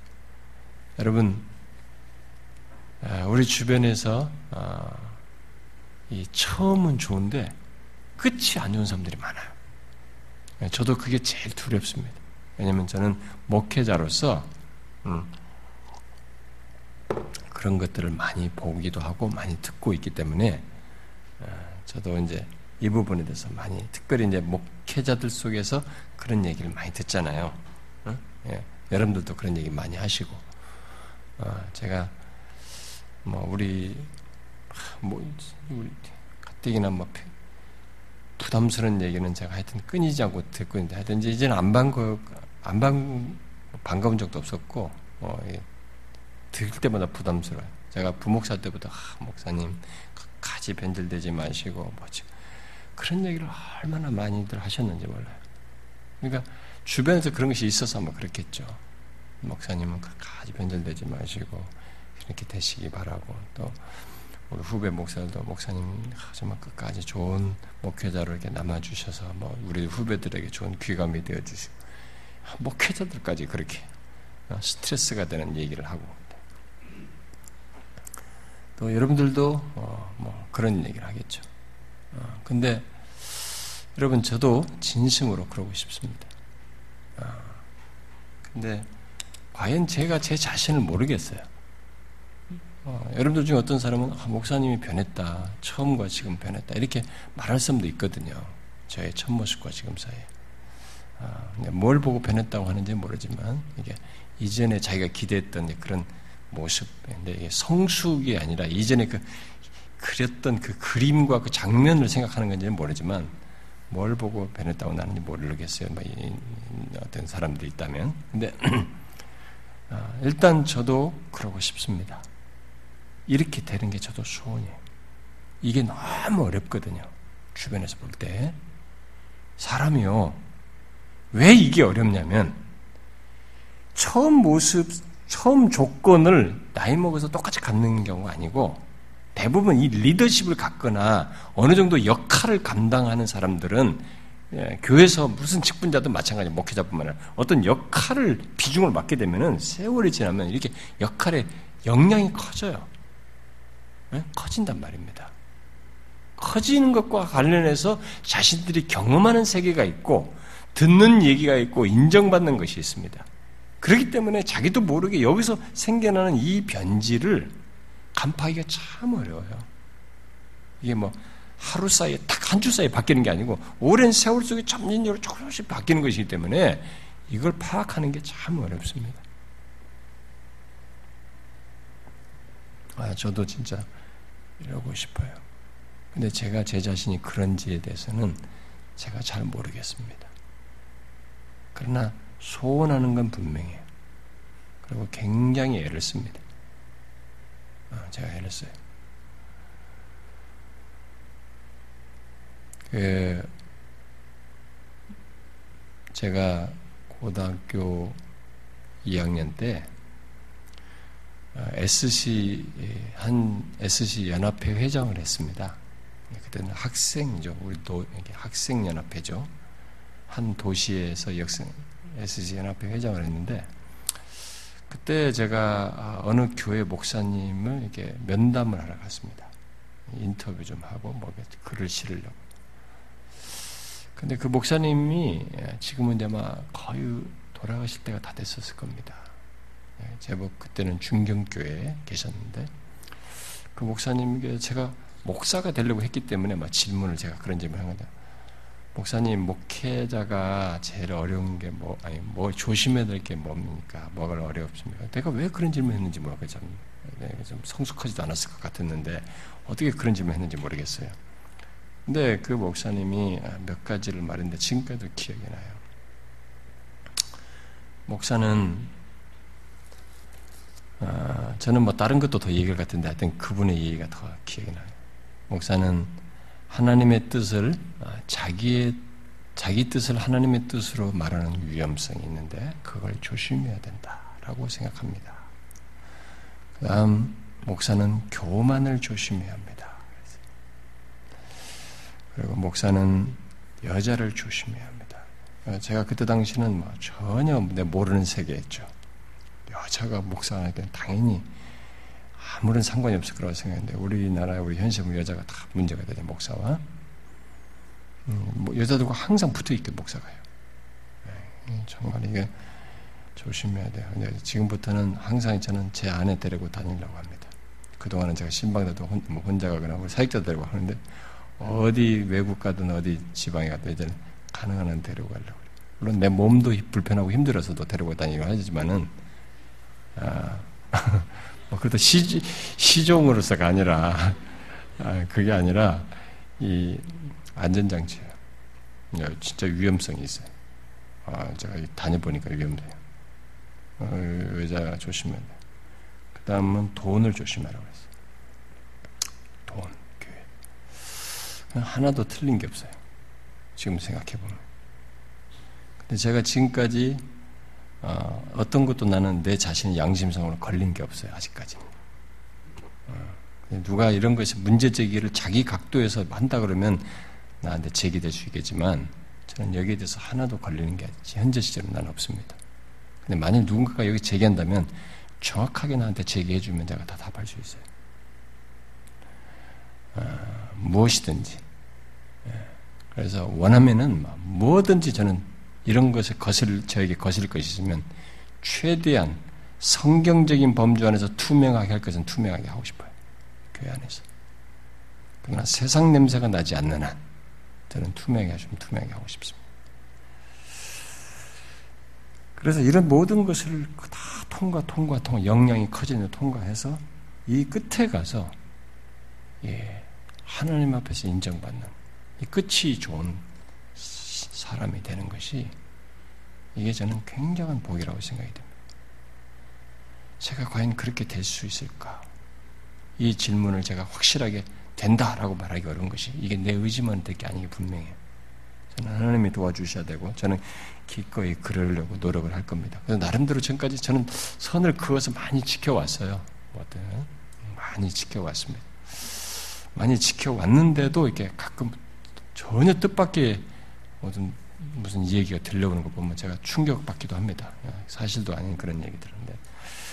아, 그런데 여러분이나 저나 저만이 아니고 여러분도 똑같아요. 처음에는 모세 시종으로 시작했지만 여호와의 종으로서 이렇게 끝이 좋은 모세 여호수아처럼 우리의 끝이 좋아야 됩니다. 근데 여러분이라고 끝이 좋을 것 같습니까? 안 그렇습니다. 여러분 절대로 그렇지 않아요. 제가 지금까지 목사들도 많이 봤지만 교회당에서 끝이 안 좋은 성도들은 정말로 많이 봤습니다. 이건 완전히 다른 사람이에요. 아니, 그동안에 조용히 있을 때는 그냥 뭐 집사를 때는 괜찮았어요. 아, 이 사람이 무슨 교회 중직을 맡기 시작하도 전혀 다른 사람이 돼버려. 전혀 다른. 아, 본성 드러내고. 와, 어떻게 저럴 수 있을까? 그래서 사람은 오래 지켜봐야 돼요. 진짜 오래 지켜봐야 돼요. 아무리 막, 막 열렬한 팬이라면 열렬하게 반응하면서 막 좋고 은혜 받았고 좋다고 막 아무리 난리쳐도 아니에요. 정말 오래 지켜봐야 돼. 예. 그래서 직분자는 정말 신중하고 신중해야 돼. 전혀 다른 사람, 완전 끝이 다른 것입니다. 예. 그 사람은 인생 망치는 거죠. 예. 그렇게 하다가 주님 앞에 서거든요. 어, 교회에서 그렇게 분란 일으키고 많은 문제 일으키다가 하나님 앞에 선단 말이에요. 그게 얼마나 끔찍한 상황이에요. 얼마나 무서운 얘기입니까? 사람, 사람, 사람 만나는 건 괜찮아요. 잠깐 뭐 땜질하면 된다고. 근데 영, 영원한 거룩하신 하나님, 근데 이 모든 걸 감출 수 없는 하나님 앞에 우리가 그렇게 드러난다고 생각해봐라요. 아, 이 신중할 얘기. 근데 성도들 중도 끝이 안 좋다고요. 우리는 이걸 기도해야 됩니다, 여러분. 여러분들이 처음에는 뜨거웠고, 뭐 예수 잘 믿고, 막 은혜 넘쳤다고 하는데, 뭐 점진적으로 어떻게 됩니까, 여러분, 지금?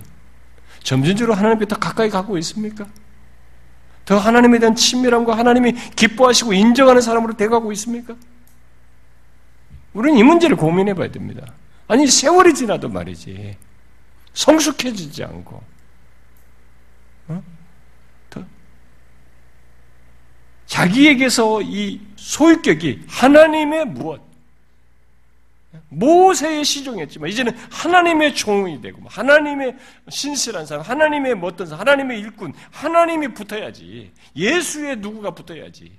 저 사람을 보면 예수의 사람이단 말이지. 예수를 닮은 집사다. 예수를 닮은 목사다. 이렇게 가는 것이 정상이지, 우리가. 우리가 끝이 어떠냐, 이죠. 우리는 이걸 생각해야 됩니다. 우리 모두 그것을 소원, 소원해야 됩니다. 여우수아처럼 하면 되는 거예요. 여우수아는 모세가 갔던 길을 끝까지 가려고 자기도 똑같이 갔습니다. 모세의 율법을 따라서 하나님만 따라서. 그것도 실수 여러 번 했잖아요. 어, 실수했지만 다시 하나님 앞에 돌이켜서 회개하여서 하나님 어? 전적으로 의지하면서 하나님 말씀에 따라서 가는 그 길밖에 없어요. 끝이 좋아야 됩니다. 여러분, 끝이 좋아야 돼요. 예수 믿는 자는 예수 때문에 구원에 관해서는 끝이 좋은 거예요, 정말. 그렇지만 우리의 삶에서 이렇게 하나님의 인정을 받는 문제에 있어서는 다른, 다른, 다른 문제예요. 이 부분에서 우리는 끝이 좋아야 됩니다. 끝이 좋은 신자가 되어야 됩니다. 갈수록 예수 믿으면서 거칠어지지 않아야 됩니다. 우리가. 아, 저도 그걸 기도하고 있습니다. 제 본성에도 그런 게 있기 때문에.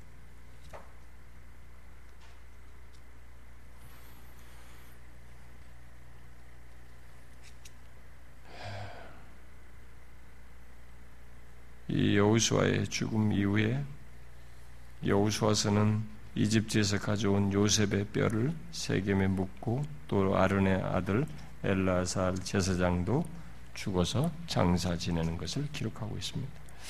여우수아와 엘라살이 죽었다는 것은 출애굽 세대가 끝났다는 것을 시사해 주는 것이죠.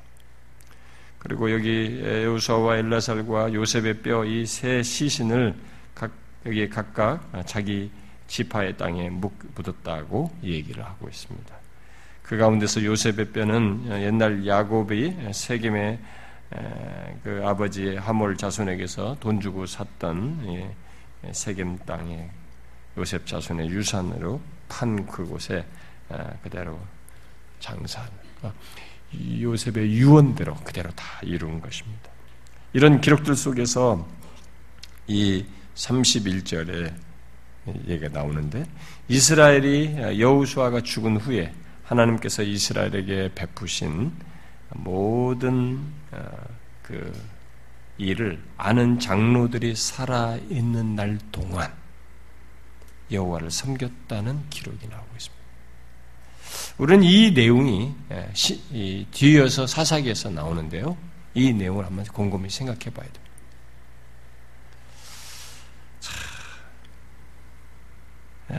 여호와께서 베푸신 모든 것을 아는 세대는 그때까지는 하나님을 잘 섬겨요.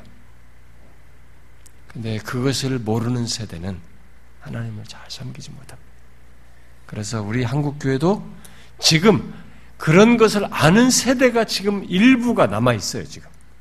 그래서 지금 하나님을 섬기는 것이 있어요.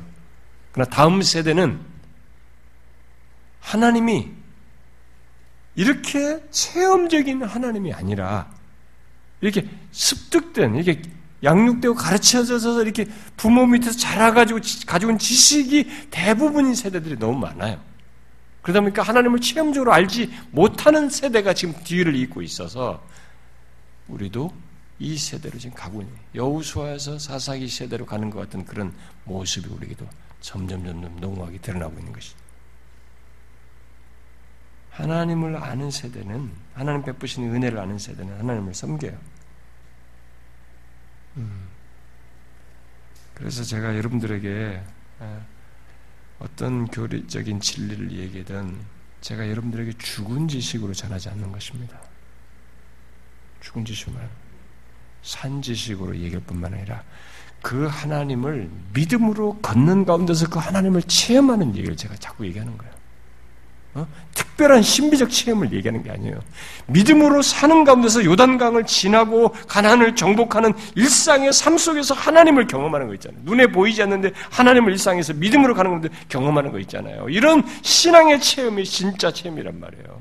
그 기독교 세상의 함정에 빠이다 해서 어, 배교설교의 끝부분에서 얘기했잖아요. 그리스도인의 진정 추구할 체험이 뭐냐? 제가 최소한 두 가지로 얘기했잖아요. 하나는 그 약한 데서 강화해지는 그런 체험을 하는 것이고, 하나는 이 믿음으로 가는 가운데서 경험하는 삶에서 믿음의 삶 속에서 하나님을 경험하는 체험이다. 라고 얘기했잖아요. 그런 체험이 기독교 신앙의 체험이거든요. 그런 체험이 풍성해야 돼요. 근데 지금 세대들이 그게 자꾸 없는 거예요. 쉽게 입어라, 쉽게 이렇게 하는 거예요. 요, 요 장면이에요. 이 부분은 우리가 이제 사사에 가서 많이 얘기할 겁니다.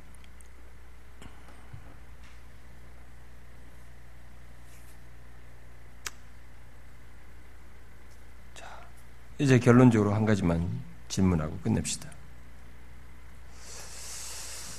아, 여기서 어, 우리는 이 앞부분의 내용에서 여우수아가 이스라엘에게 요구했습니다. 선택하라. 오늘날 선택하라. 예? 오늘 택하라. 15절에서 보니까 오늘 택하라. 이렇게 얘기했습니다. 그런데 이 말씀이 오늘날 우리 현실에도 얼마나 필요한지 모르겠어요. 우리에게 너무 필요한. 그러니까 형상을 가진 우상은 우리가 없을 수 있어요. 이, 때보다 오늘날 교회당 안에 사람들, 예수 교회 다니는 사람들도 이게 지금 교회 밖에 있는 사람들이 아니라 하나님을 믿는다고 하는 백성들에게 이 얘기를 했기 때문에 오늘날도 교회당에 있는 사람들에게 이 말씀을 하는 것이 필요가 있거든요. 오늘은 교회당 안에 사람들이 뭐 형상을 우상을 집에다 두고 이렇게 뭐 있는 건 아니잖아요. 그런 건 아니지만 우리에게 지금 똑같이 오늘 택하라고 하는 이 요청, 요구가 필요하거든요. 왜냐면은 형상은 가진 형상을 가진 우상은 없을지 몰라도 정말 하나님을 전적으로 섬기는지 하나님께 전적으로 마음을 쏟는지 전적으로 그에게 충성하는지에 대한 질문이 제기된단 말이에요. 하나님과 다른 것 사이에서 우리들이 이렇게 헤매는 모습들이 너무 많단 말이에요, 사람들이. 그러니까 하나님보다 다른 것을 더 사랑하면서 이렇게 왔다 갔다 하는 사람들이 너무 많기 때문에 교당에 아니 그런 사람들에게 지금 오늘 택하라 이제 그게 좋으면 그쪽으로 가라 아니에요. 어? 세상이 그렇게 좋고 내 세상의 즐거움과 쾌락이 그렇게 좋고 이 그들이 너희들이 추구하는 마음에 많은 비중을 두고 마음을 쏟는 것이 좋으면 그쪽으로 가라 이게 가. 그러나 네가 사랑할 리가 너희 삶의 주권자가 모든 인도하실 리가 하나님이시면 그분을 택하라. 이 마음을 쏟는 문제와 관련해서 오늘 택하라는 말은 비유를 하고 또 다른 측면에서 어떤 사람은 하나님께 대해서 아예 이런 열정도 없는 거예요. 오히려 냉담해. 너무 소극적이에요. 자기 자신의 영역을 건드린 걸 싫어해. 이런 이상한 냉담함을 가지고 있는 겁니다. 교회당에 오면서도 하나님을 마음을 다하고 성품을 다하고 힘을 다하여 사랑하는 것이 오직 그분만이 나를 인도하시던 유일하신 분이십니다. 그분 외에 내가 다른데 마음을 쏟을 수 없을 만큼 삶의 주권자이십니다. 그렇게 전적으로 신뢰할 대상으로 두는 것이 아니라 하나님을 믿는다고 하는데 냉담해요. 왜? 내 영역을 못 건드리게 하는 거야. 결국 자기가 이 중심에 있는 거예요, 자기가. 자기와 하나님 사이에 이런 어떤 견주는 이 관계를 형성시켜 놓은 거예요. 자신의 영역을 못 건드려요. 그, 그들에게도 똑같이 오늘 택해라. 진짜 하나님을 섬길 것인지, 그런 식으로 할 것이면은, 아예 네 자신을 의지하면서 가든지, 택해라.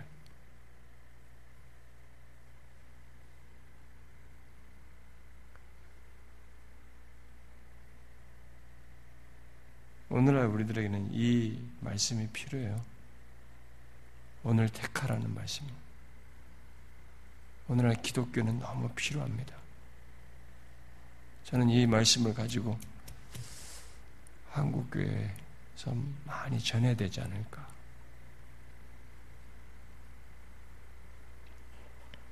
사실 저는 우리 교회에서 아직 이 설교를 못 해봤습니다. 이 말씀 가지고. 제가 호주에서는 했는데, 공교롭게도 그 설교가 녹음이 안 됐어요.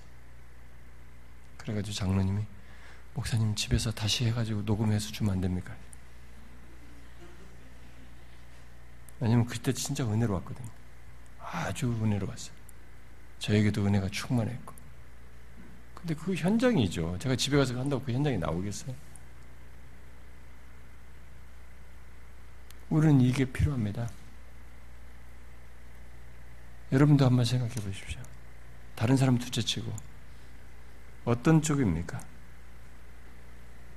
하나님보다 다른 것을 견주면서 이렇게 예? 예, 다른 것 사이에서 헤매는 수준입니까? 아니면 하나님과 자기의 이런 못 건드리게 하면서 냉담함 속에서 이렇게 적당히 신앙생활합니까? 이 두 케이스 다 택해야 됩니다. 하나님을 택하든지 다른 걸 택하든지. 여호수아는 정답을 얘기했습니다. 살 길을 얘기했습니다. 오직 나와 내 집은 여호와를 섬기겠다. 이 답을 가져야 된 것입니다. 우리는 이 답을 가져야 돼요. 왜? 이게 진짜 살 길이거든. 그동안 역사가 그랬잖아요. 아브람부터 여기까지 13절까지 말한 대로 역사가 그랬잖아요. 하나님이 다 줬잖아요. 내가 내가 내가 하나님이 다 줬잖아요. 그러니까 그분을 섬기는 것이 자기와 자기 가족이 사는 길이에요. 우리는 이것을 현실적으로 생각해야 됩니다. 비현실적인 게 아니에요. 정말로 현실적인 것입니다. 나와 내 집이 여호와만을 섬길 때 그것이 진짜 우리의 살 길이에요. 예수 믿는 자는 이것을 압니다. 예수 믿지 못하는 사람들은 이게 뭔 말인지 모르지만 이 웃기는 얘기예요, 진짜. 무슨 이념 얘기처럼 들리지만 우리는 이 인격적인 하나님을 압니다. 역사 속에서 행해 오신 그 하나님을 압니다. 그분을 능가할 리도 없어요. 그분 외에 다른 신도 없습니다. 어떤 사람은 얘기했습니다. 오늘날 교회당에 앉아있는 예수 믿는 사람들이 가장 많이 범하는 계명이 일계명이다 이렇게 얘기했어요. 나 외에 하나님을 섬기지 말라는 계명을 오늘날 교회 하는 사람들이 제일 많이 범한다는 거예요. 교회에 다은이있는데 하나님 외에 다른 신을 섬기고 있다는 거예요.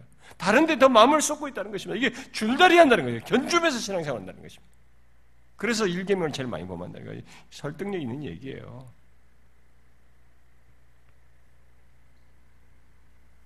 우리는 다른 일을 견줄 수 없습니다. 하나님과 우리 예수 그리스도와 견줄 수 없어요. 그렇기 때문에 우리는 나와 내 집은 여호와만을 예수 그리스도만을 섬기겠다. 우리는 이 답을 가지세요. 가지 마땅한 것이죠. 이게 여우수아의 결론이에요. 여우수아가 그 정복을 해서 다 누리를 조건에 와서도 마지막으로 그들에게 남겨줄 수 있는 건 이것이었어요. 미래를 보면서 이것이 살 길이다. 실천적으로 증거해 준 겁니다. 사랑하는 여러분, 우리도 이 결론을 가져야 됩니다. 그래서 끝이 좋아야 돼요. 누구도 장담 못 하겠죠. 정말로 하나님이 도와주셔야 됩니다. 끝이 좋은 신자가 되기 위해서 여호와만을 섬기는 가운데 끝이 좋은 신자가 되기 위해서 기도하면서 은혜를 구하면 좋겠어요. 우리 교회 성도들이 다 그런 신자가 되면 좋겠습니다. 기도합시다.